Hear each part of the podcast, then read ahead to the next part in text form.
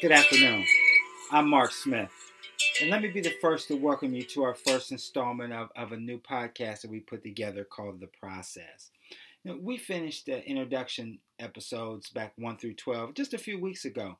And for those of you who missed those episodes, do me a favor, check those out on YouTube under Mark Smith The Process.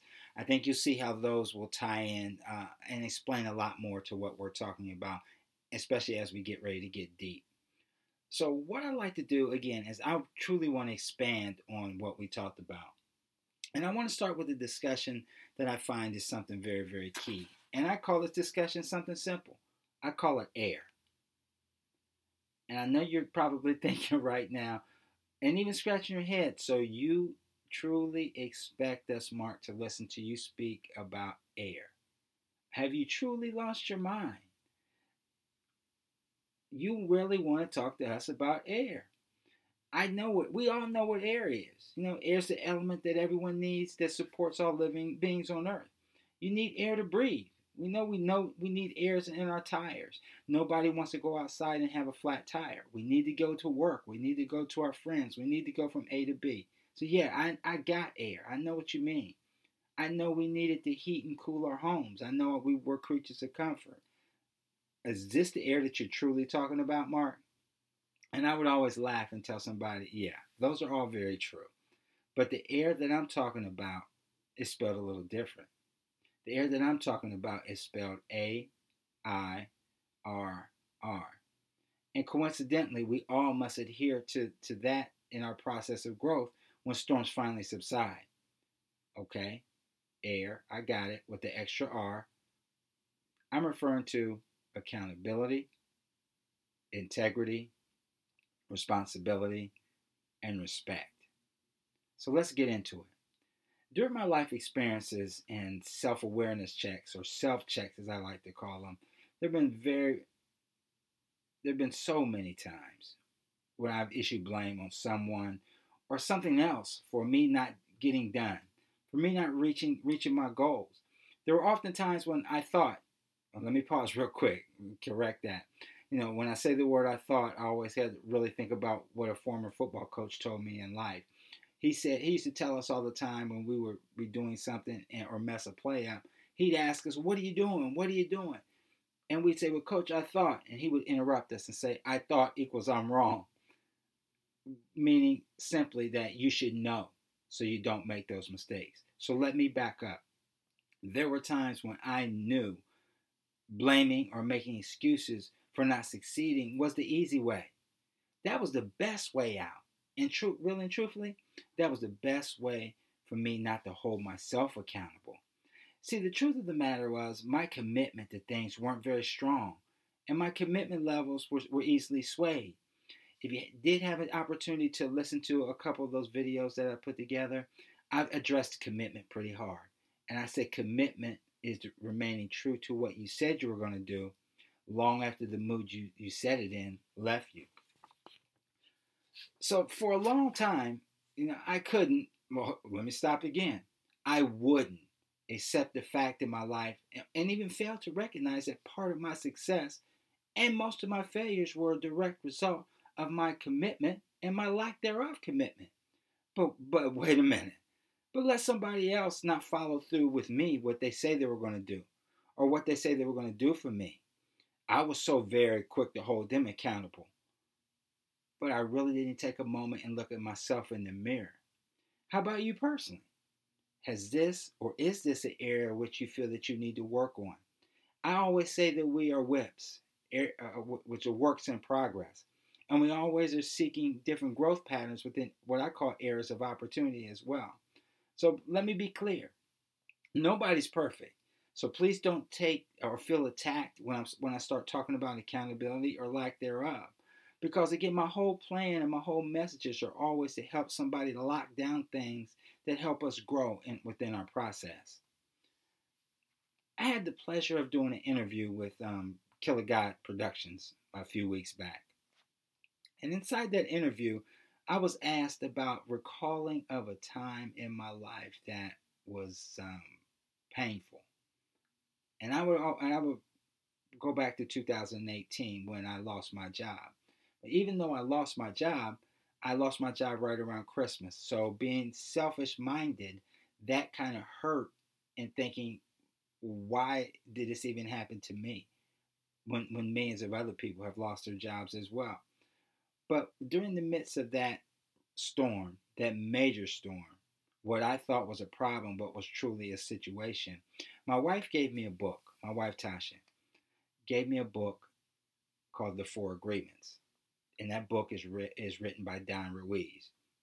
Well, three of the topics that we're going to dissect today all fall under the very first agreement, and that's be impeccable with your word.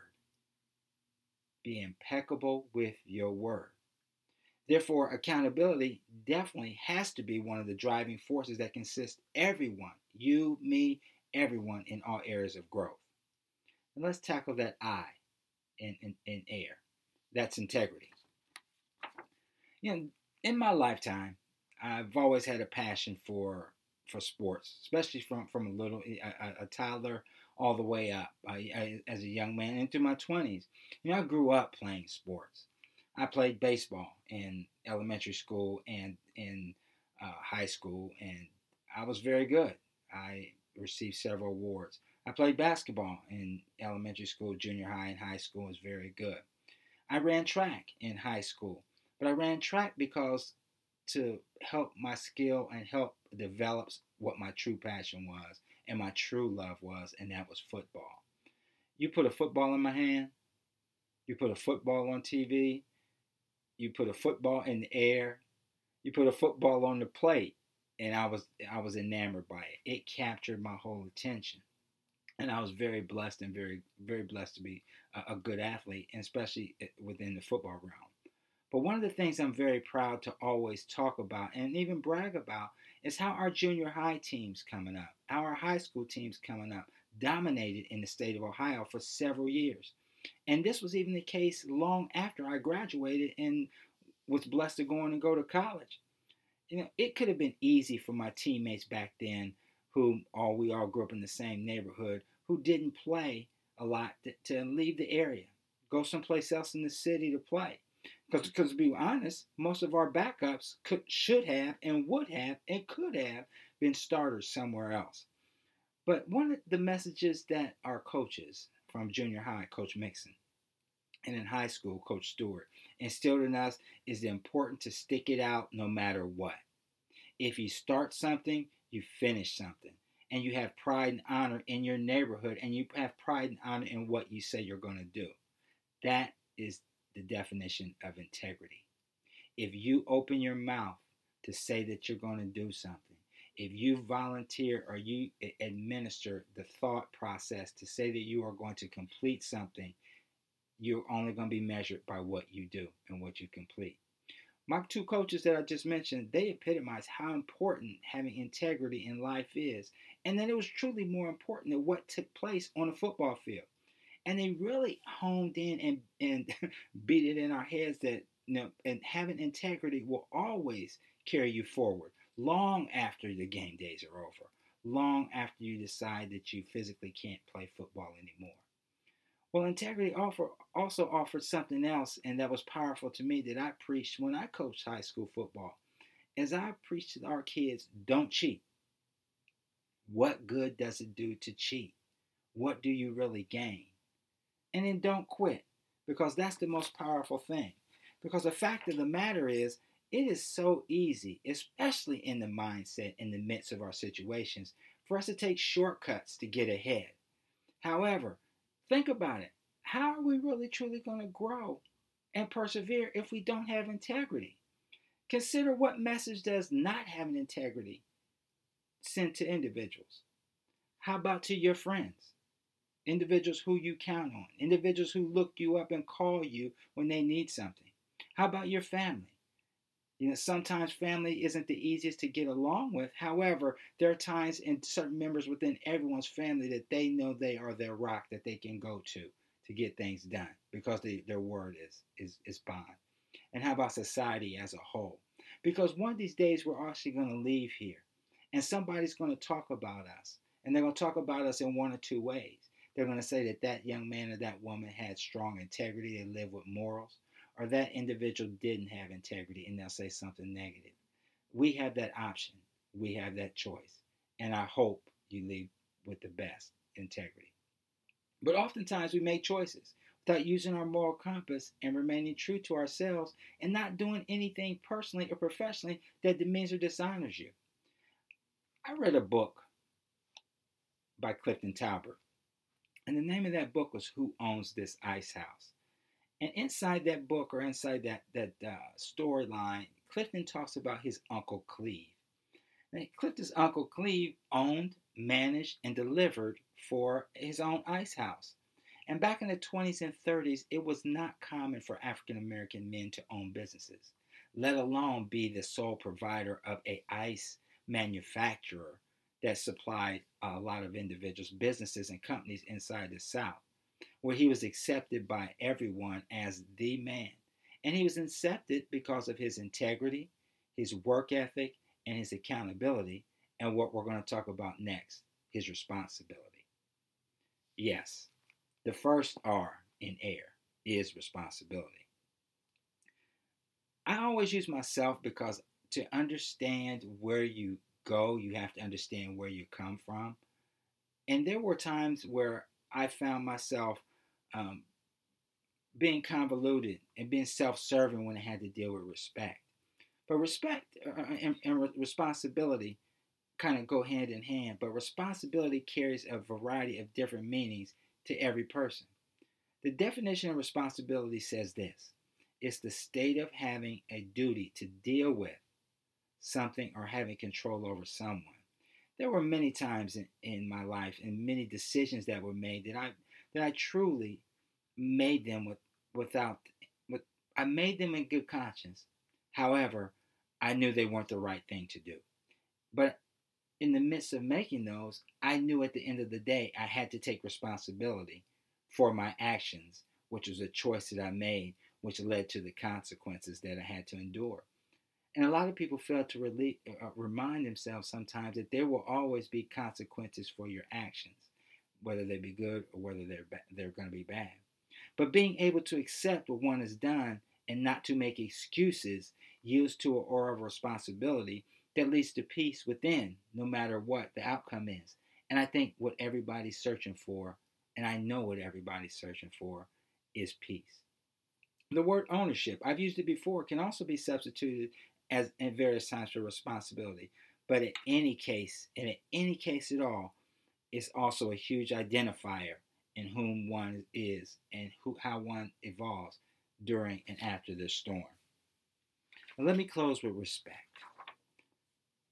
Now, always pause with respect because, as I said before, respect and responsibility kind of can be interchangeable.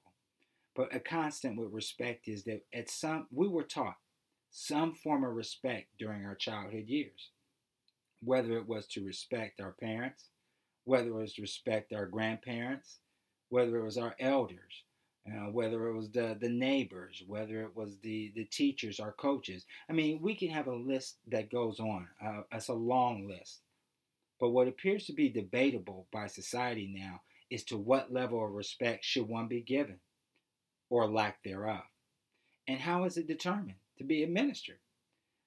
I found that on a daily basis we encounter individuals whom truly feel that there's no need to garner wisdom by listening to elders or just practice small gestures like helping them carry something, like taking a moment to have a conversation with them just to find out what piece of wisdom or knowledge that we can get can get from them.